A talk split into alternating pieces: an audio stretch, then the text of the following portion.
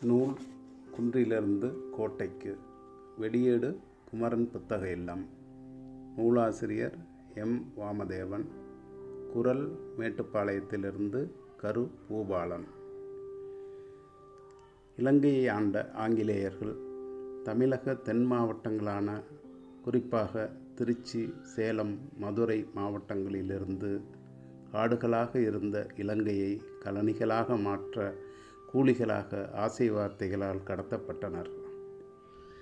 தமிழக கூலிகள் காடுகளை அழித்து பல உயிர்களை பலி கொடுத்து இலங்கை பொருளாதாரத்தின் முதுகெலும்பாக தேயிலையின் வருவாயை உலகளவில் உயர்த்தியுள்ளனர்.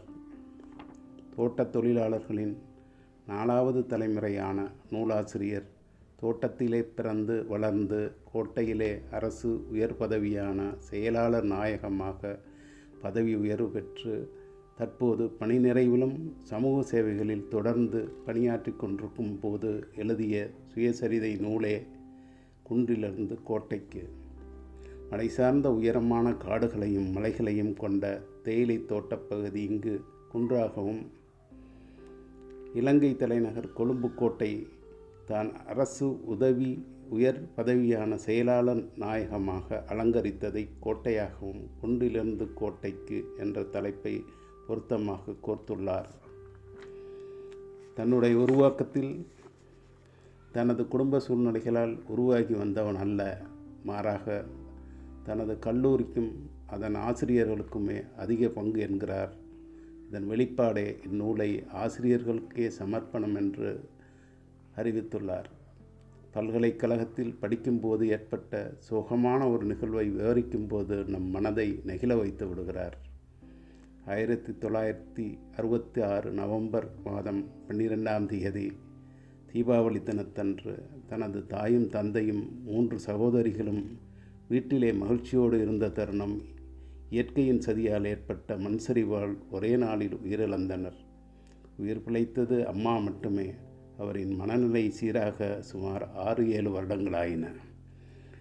இரண்டாவது ஆசையாக சொந்தமாக வீடு கட்டி குடியிருந்த வேளையில் அதுவும் பறிபோனது. இலங்கையில் ஆயிரத்தி தொள்ளாயிரத்தி எண்பத்தி மூணில் ஏற்பட்ட இனக்கலவரத்தால் குடும்பம் முதல் முதலில் என்ன ஆனது என்றே தெரியவில்லை. தான் ஓர் அரசு உயர் அதிகாரி என்ற ரீதியில் காவல்துறையிடம் தொடர்பு கொண்டபோது அவர்கள் சொன்ன பதில் உங்களது வீடு நொறுக்கப்பட்டுள்ளது. ஒருவருக்கும் உயிர் ஆபத்தில்லை. ஆனால் அவர்கள் எங்கிருக்கிறார்கள் என்று தெரியவில்லை. அடுத்த நாள் பகலில்தான் தன் கடும் குடும்பத்தினர் முன்னால் உள்ள ஒரு வீட்டில் பாதுகாப்பு மறைந்திருக்கின்றார்கள் என்ற செய்தி வந்தது. பின்னர் ஸ்ரீமாவு பண்டார் நாயக்க பள்ளிக்கூடத்தில் அமைந்துள்ள பாதுகாப்பு இல்லத்தில் தஞ்சம் புகுந்துள்ளனர். தனது வீட்டை பார்க்க சென்றபோது வீடு நொறுக்கப்பட்டது. தனது புத்தக அறையில் சாம்பல் மட்டுமே மிஞ்சியிருந்தது.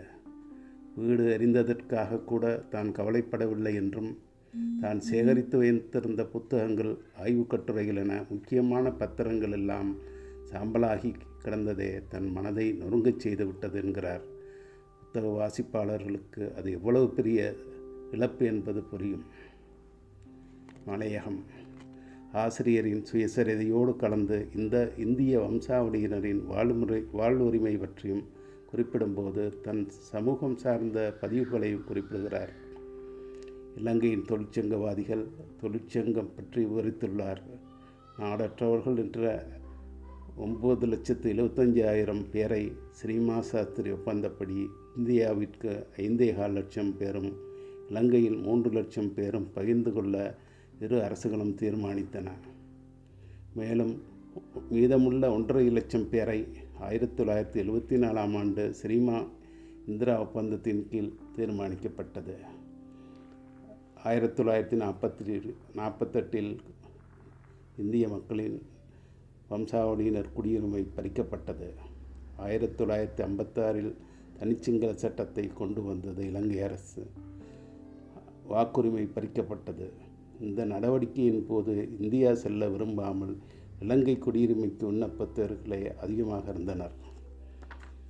இம்மக்கள் இலங்கையை விட்டு வெளியேறும் மனநிலையை ஏற்படுத்தும் வகையில் ஆயிரத்தி தொள்ளாயிரத்தி எழுபத்தேழில் மலையக மக்களுக்கு எதிராக மிகப்பெரிய அளவிலான கலவரங்கள் நடத்தப்பட்டன. தொடர்ந்து ஆயிரத்தி தொள்ளாயிரத்தி எண்பத்தொன்று ஆயிரத்தி தொள்ளாயிரத்தி எண்பத்தி மூணு கலவரங்களின் போதும் பெருந்தொகையான மக்கள் இந்தியா திரும்பினர். ஆயிரத்தி தொள்ளாயிரத்தி எண்பத்தி மூணு கலவரத்தின் பின்னர் தான் குடும்பத்தோடு தமிழ்நாடு திருச்சியில் மூன்று வருடம் குடி குடி குடியிருந்ததையும் நினைவு கூறுகிறார். பின்னர் மலையகத்திலிருந்து தமிழகம் திரும்பிய இந்திய இந்திய வம்சாவளியினரின் வாழ்க்கை முறை பொருளாதார வளர்ச்சி பற்றி ஆய்வு ஒன்றையும் வெளியிட்டுள்ளார். அரசு பதவி. சிறுபான்மையினர் அரசு உயர்பணிகளில் இணைவது என்பது பொதுவாக தடைகள் அதிகம். இனங்களை கடந்து பொருளாதார ரீதியாக கீழ்மட்டத்தில் இருப்பவர்களுக்கு தடைகள் அநேகம். இன ரீதியான புறக்கணிப்பிற்கும் பொருளாதார ரீதியாக கீழ்மட்டத்தில் உள்ள ஒரு சமூக பிரிவினை சார்ந்த நூலாசிரியர் வாமதேவன் இலங்கை அரசின் அமைச்சின் செயலாளர் உயர் பதவியை அடைவது என்பது அபூர்வமே. அதுவும் மலையக தோட்ட சமுதாயத்தைச் சார்ந்தவராக இருந்து அந்த உயர் உச்சத்தை தொட்ட முதலாம் அவன் என்ற வகையில் மலையக மக்கள் பெருமைப்பட வேண்டிய ஒன்றாகும். திரு வாமதேவன் அவர்கள் தோட்டப்பள்ளியில் ஆசிரியராக பல்கலைக்கழகத்தில் விரிவுரையாளராக மற்றும் திட்டமிடல் அமைச்சின் தேசிய மட்டத்தில் செயலராகவும் பணிபுரிந்துள்ளார். சர்வதேச அளவில் பொருளாதார மற்றும் இலங்கையின் பிரதிநிதியாக பல்வேறு நாடுகளுக்கு சென்று வந்துள்ளது குறிப்பிடத்தக்கதாகும். இங்கு சில முக்கிய சம்பவங்களை குறிப்பிடுவது பொருத்தமாக இருக்கும் என நான் நினைக்கிறேன். டெல்லியில் ஆயிரத்தி தொள்ளாயிரத்தி எண்பதில் நடைபெற்ற யுனிடோ மூன்று மாநாட்டில் கலந்து கொண்டு மறைந்த பிரதமர் இந்திரா காந்தி அம்மையார் தூதுக்குழுவினருக்கு வரவேற்பளித்த போது அவரோடு நூலாசிரியர் எடுத்துக்கொண்ட புகைப்படம் இந்த நூலில் தொகுக்கப்பட்டுள்ளது. டெல்லி பல்கலைக்கழக பொருளாதார பே பேராசிரியராக இருந்த திரு மன்மோகன் சிங் ஒரு மாத காலம் இலங்கையில் நூலாசிரியர் பிரிவிற்கு வந்து ஆய்வு ஒன்றை மேற்கொண்டார். அந்த ஆய்வை மேற்கொண்டபோது அவருக்கு உதவியாளராக நூலாசிரியர் அடையாளம் காணப்பட்டு அவருக்கு தேவையான ஆவணங்கள் புள்ளி விவரங்களை தேடிக் கொடுத்தார். இவரே பின்னர் இந்திய பிரதமராகவும் இருந்தார். இருவரும் ஒரே அறையிலேயே தங்கியிருந்தனர்.